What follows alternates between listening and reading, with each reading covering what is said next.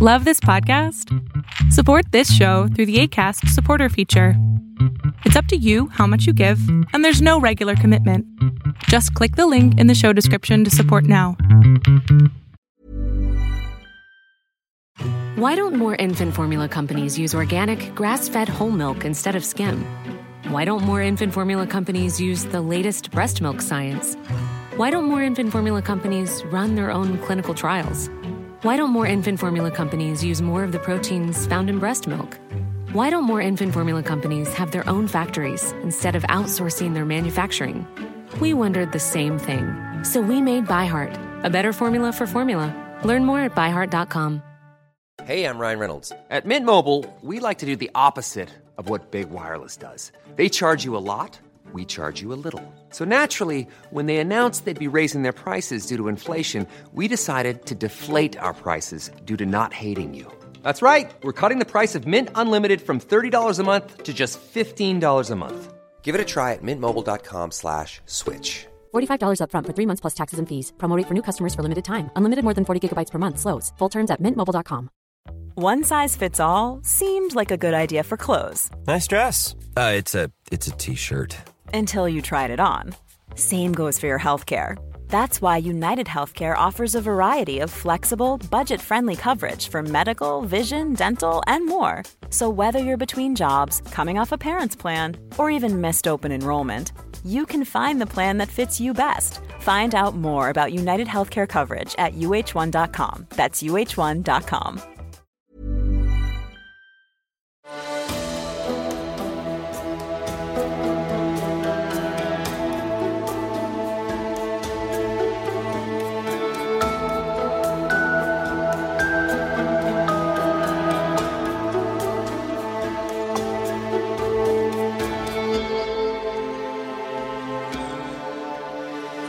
Welcome to the Serial Killer Podcast, the podcast dedicated to serial killers, who they were, what they did, and how. Episode 199.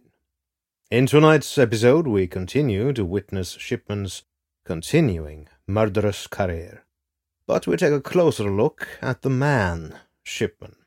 Media tend to portray Shipman as this enigma a popular GP who outwardly never did anything wrong, and who was liked by all. As we'll witness tonight, the image of the clean cut medical professional was cracking quite early on in Shipman's career, and he came close to losing everything he had worked for. Enjoy. As always, I want to publicly thank my elite TSK Producers Club. Their names are Amy, Boo, Brenda, Cassandra, Christy, Cody, Colleen, Connor, Corbin, Craig, Sid, Derek, D-Mac, Emily, Fawn, Florida Man, James, Janine, Jennifer, John, Johnny, Jonathan, Caitlin, Kathy, Christina, Kylie, Lance, Lisa, Lisbeth, Magic Man, Madeline, Meow, Missy, Nick, Oakley, Anjay, Operation Brownie Pockets, Richard, Robert O, Robert R, Russell, Sabina, Skortnia, Scott, Sputnik the Radio, Susanna, the Duggletons, Trent, Val, and Vanessa. You are the backbone of the Serial Killer Podcast, and without you, there would be no show. You have my deepest gratitude. Thank you. I am forever grateful for my elite TSK Producers Club, and I want to show you that your patronage is not given in vain. All TSK episodes will be available 100% ad free to my TSK Producers Club on patreon.com slash the serial killer podcast. No generic ads, no ad reads, no jingles. I promise. And of course, if you wish to donate $15 a month, that's only $7.50 per episode. You are more than welcome to join the ranks of the TSK Producers Club too. So don't miss out and join now.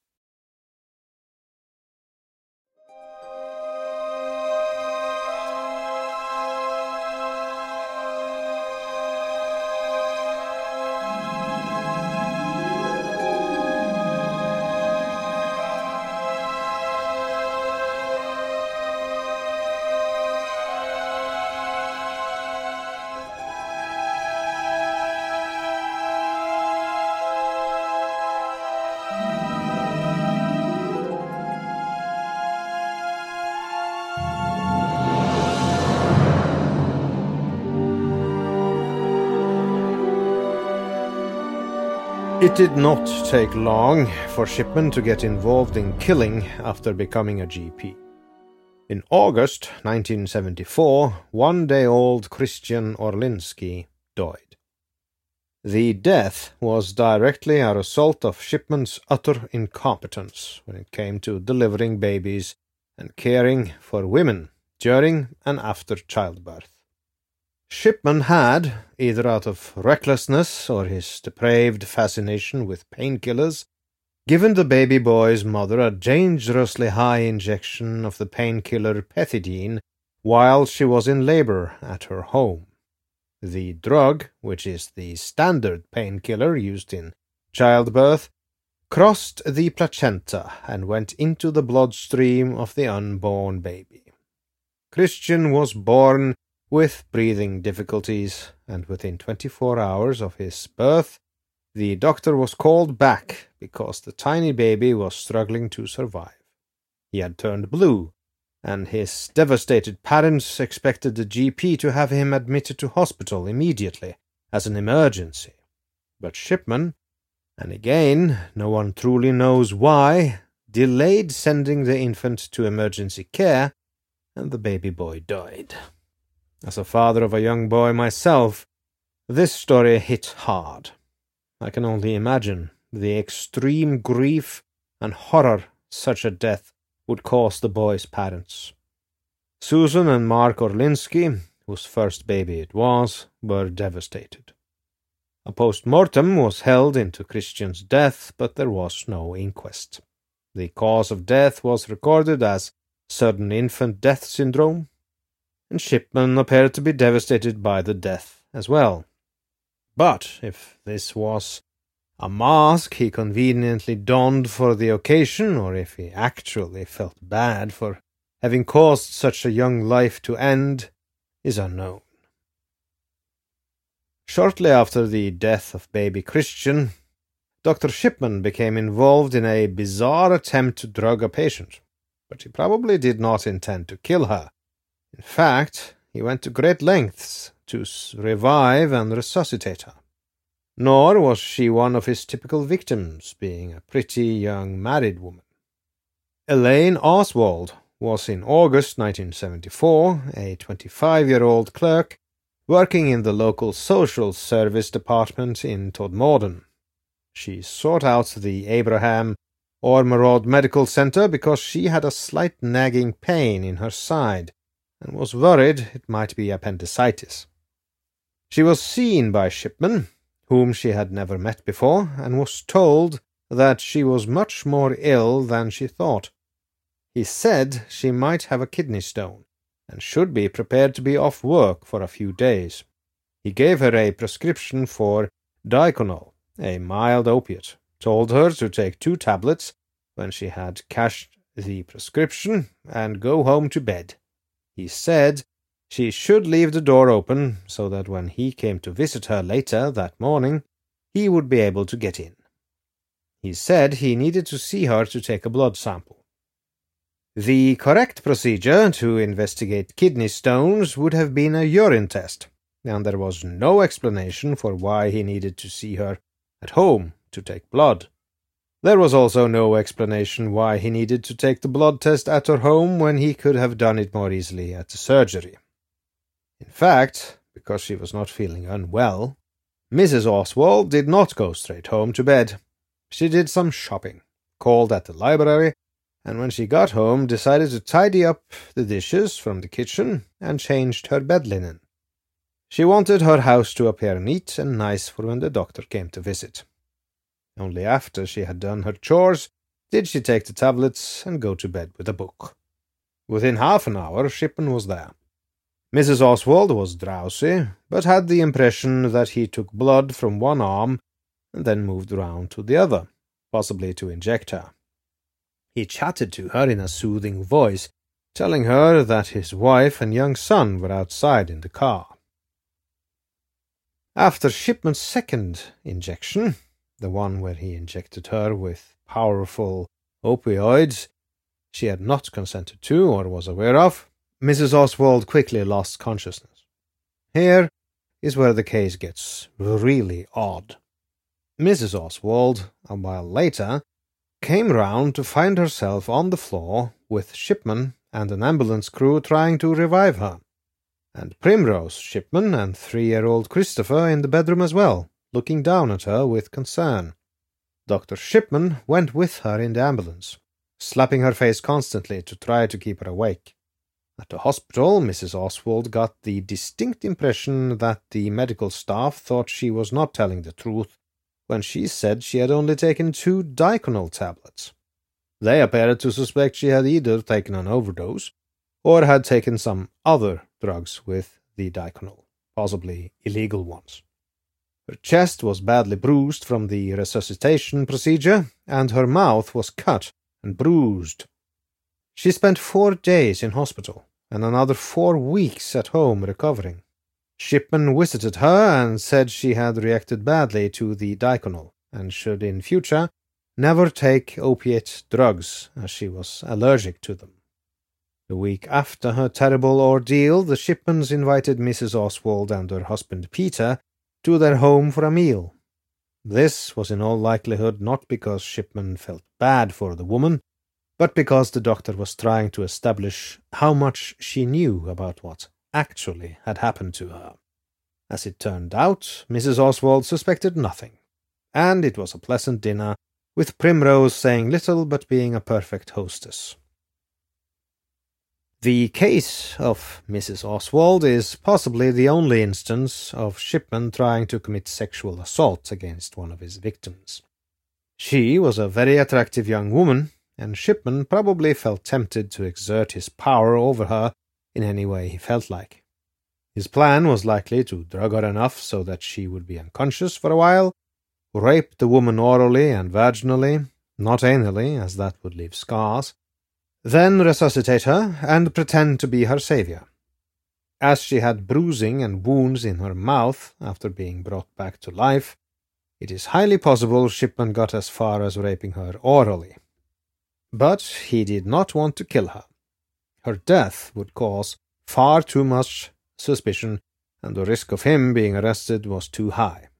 What happened was thus that as he was in the process of raping her, her skin started turning blue, a clear sign of impending death.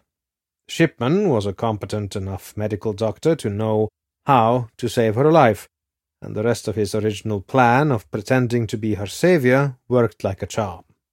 Needless to say, Mrs. Oswald was in no way actually allergic to opioids, but she believed so for many, many years and suffered painful medical procedures as a result of this belief. Nine of Shipman's patients died in 1974. Evidence from so long ago is very hard to find, and many of the witnesses are themselves dead. The Shipman inquiry looked into all nine deaths and concluded that eight were from natural causes. There was some doubt over two of them due to lack of evidence. The ninth was classified as, and here I quote, insufficient evidence to make a decision. Soon after the new year, in 1975, Shipman began to develop what would become his established modus operandi for killing as a GP. And he started with a spree of killings. Three people dying in one day, on the 21st of January. Although in all three cases there is not enough hard evidence to conclude he murdered them, the inquiry found there was clear suspicion of unlawful killing in all of them. Life is full of awesome what ifs, and some not so much, like unexpected medical costs. That's why United Healthcare provides Health Protector Guard fixed indemnity insurance plans to supplement your primary plan and help manage out of pocket costs. Learn more at uh1.com. Many of us have those stubborn pounds that seem impossible to lose, no matter how good we eat or how hard we work out. My solution is PlushCare. PlushCare is a leading telehealth provider with doctors who are there for you day and night to partner with you in your weight loss journey. They can prescribe FDA-approved weight loss medications like Wegovy and Zepbound for those who qualify. Plus, they accept most insurance plans. To get started, visit plushcare.com slash weight loss. That's plushcare.com slash weight loss. This episode is sponsored by BetterHelp. We all have our burdens to bear, dear listener, and as a man, I was and am often told to suck it up, keep calm, and carry on. Normally, good advice in many situations. But never talking about what bothers you is not healthy. Therapy is great to get things off your chest, to vent, and best of all, to figure out how to work through whatever's weighing you down. If you're thinking of starting therapy, give BetterHelp a try. It's entirely online, designed to be convenient, flexible, and suited to your schedule. Everyone needs someone to talk to, even psychopaths, even your humble host. Get it off your chest with BetterHelp. Visit betterhelp.com slash serialkiller today to get 10% off your first month. That's BetterHelp, H-E-L-P dot com slash serialkiller. The first to die was 84 year old Elizabeth Pearce, a widow who was living with her daughter. She was frail and short of breath, sleeping downstairs. It is likely that Shipman was in the house at the time of her death. The next victim was Bob Lingard, a 63 year old shuttle maker who was well known and a local character, smoking and drinking heavily. He had acute problems with his breathing, and his family had been warned by one of the other doctors, Dr. Grieve, that he had not long to live. Again, Shipman was in the house when he died, staying with Bob's widow until her daughter in law Margaret arrived. The third death that day was Lily Crossley, a widow and retired school caretaker who lived with her brother Douglas, his wife, and another sister. She had terminal cancer, but on the day of her death she was well enough to have come downstairs twice to tell the others off for having the central heating on too high. Shipman called at 7.30 in the evening, only minutes after the death of Bob Lingard, and administered an injection. She died an hour later. There was another suspicious death in February, and then in March came the death of the woman who has the sad claim to be officially Shipman's first murder victim since leaving Pontefract's General Infirmary. Her name was Mrs. Eva Lyons.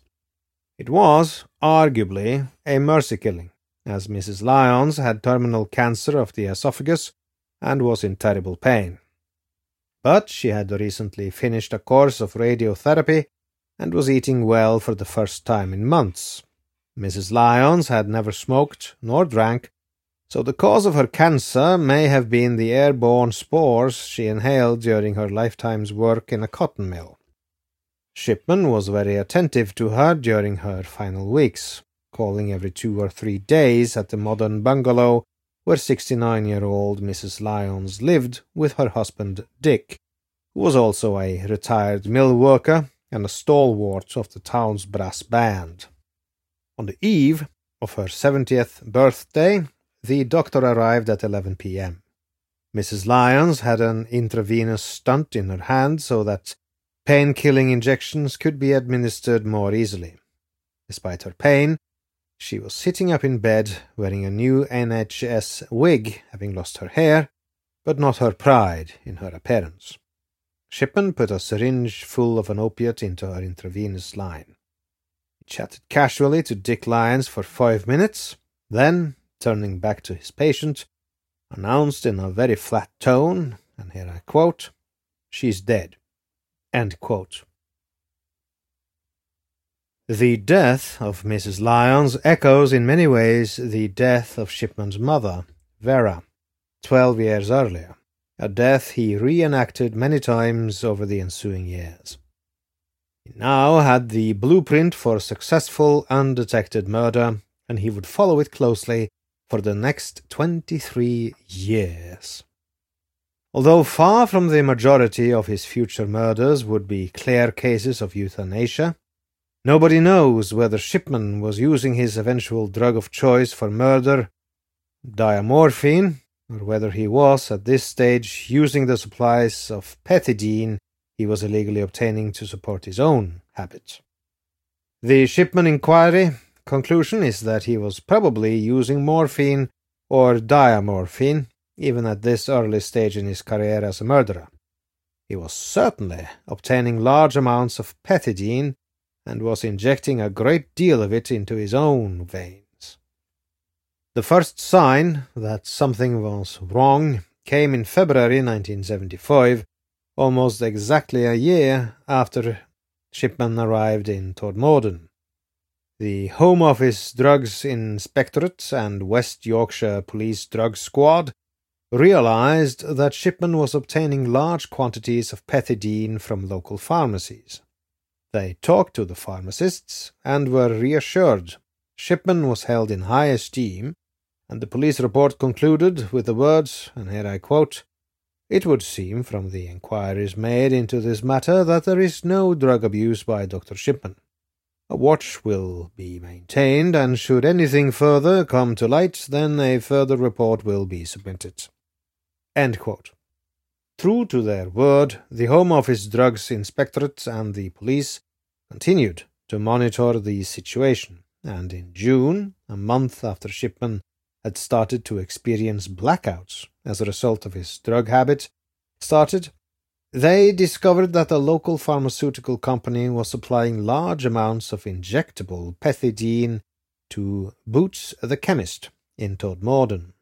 The pharmacy accounted for this by showing the police the amounts they were dispensing to Shipman on behalf of the Abraham Ormerod Medical Center and by prescriptions issued by him for patients. Shipman was this time interviewed by two Home Office inspectors and a detective. The doctor had ready explanations for why he needed such large supplies for his patients. He denied he was abusing the drug. Shipman's rampant ordering of massive amounts of the opioid pethidine was eventually discovered. His partners at the Abraham Ormerod Medical Center confronted him, and this resulted in Shipman bursting into a fit of rage and refusing to quit.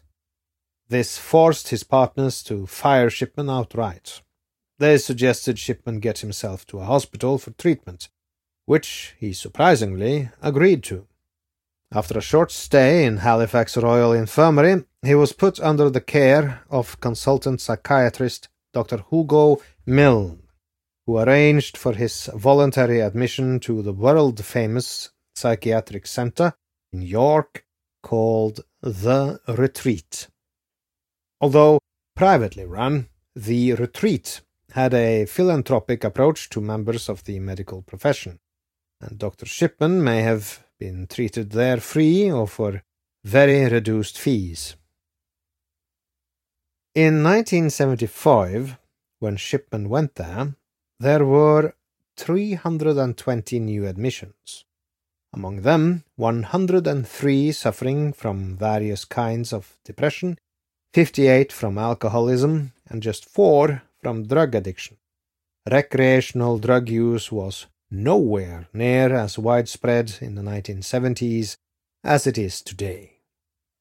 The retreat offered comfortable accommodation. In fact, in 1975, the retreat was one of only three medical institutions across the UK to win a five star award in a Sunday Times survey of hospital food. When Shipman arrived, he would follow the same procedure as all new patients. He was not the only doctor, nor the last, to go to the retreat for treatment for alcohol or drug abuse. He was accorded no special privileges. He was put under the care of Dr. R. W. Bryson, a consultant psychiatrist, Dr. Michael Bearpark, a consultant psychiatrist at the hospital from 1961 to 1984, describes the routine for new admissions as follows, and here I quote Relatives would take them into the dormitory where they would undress, put on pajamas, and go to bed. After a physical examination, they would be prescribed medication for the night, usually a sedative, and a careful watch would be kept on them for 24 to 48 hours. A new admission was called a parchment, because the parchment, or file, with all the patient's details, would be handed over from one nurse to another when they went off shift. For the first few days, everything would be taken very gently. The new patient would be prescribed Librium or phenobarbital if there was thought to be any chance of convulsions. They would more or less go straight into detox. Withdrawal from drugs is rarely as bad as people think. Depending on the level of addiction, coming off pethidine would be similar to having a bout of flu. Headaches, runny nose and eyes, and generally feeling under the weather, but lasting no longer than a week or two. After withdrawing successfully, Shipman was diagnosed as suffering from moderately severe depression, but responded well to antidepressant medication.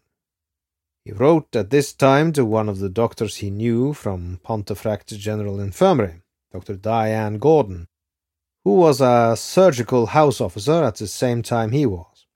He told her about his drug addiction and his treatment and expressed a very positive outlook for his future. After his arrest, his whole future, and that of his wife and two children, was in jeopardy. It took his partners in Todmorden months to sort out the formalities. They had to buy him out of his share in the practice, and of course it was a time of great upheaval for the family, because he was unable to work they could not keep the house in Todmorden, and Primrose, with six-year-old Sarah and three-year-old Christopher, was forced to move back home to live with her parents in Wetherby. The buyers of the house were horrified by the state it was in. It was neglected and dirty, and the new owner rallied friends to help her clean it before moving in. It's difficult to know why Primrose's previously conscientious housekeeping had lapsed. Perhaps the strain of having to combine looking after two small children, as well as driving her husband around to all his home visits, was telling on her. Whatever the reason, it was a complete change for Primrose. She had been brought up in the stern Oxtoby household to believe that cleanliness was next to godliness. She had been taught to cook, clean, and be proud of her environment. In the honeymoon years of their marriage, when they played house in their tiny flats in Leeds, both she and Fred had embraced cosy domesticity. In the early days in Todmorden, they were warm and hospitable hosts. All that, however, had changed. The Shipman family vanished instantly and completely from Todmorden. Eric Crossley, their neighbour, only realized they had gone when he saw the house empty. Hi, I'm Daniel, founder of Pretty Litter. Did you know cats tend to hide symptoms of sickness and pain? I learned this the hard way after losing my cat, Gingy. So I created Pretty Litter, a health monitoring litter that helps detect early signs of illness by changing colors, saving you money and potentially your cat's life. Pretty Litter is veterinarian developed, and it's the easiest way to keep tabs on your fur baby's health right at home. Go to prettylitter.com and use code ACAST for 20% off your first order and a free cat toy. Terms and conditions apply. See site for details. Why don't more infant formula companies use organic, grass fed whole milk instead of skim? Why don't more infant formula companies use the latest breast milk science? Why don't more infant formula companies run their own clinical trials? Why don't more infant formula companies use more of the proteins found in breast milk? Why don't more infant formula companies have their own factories instead of outsourcing their manufacturing? We wondered the same thing. So we made ByHeart, a better formula for formula. Learn more at byheart.com. Hey, it's Paige DeSorbo from Giggly Squad. High quality fashion without the price tag? Say hello to Quince. I'm snagging high end essentials like cozy cashmere sweaters, sleek leather jackets, fine jewelry, and so much more. With Quince being 50 to 80% less than similar brands. And they partner with factories that prioritize safe, ethical, and responsible manufacturing. I love that. Luxury quality within reach. Go to quince.com slash style to get free shipping and 365 day returns on your next order. Quince.com slash style.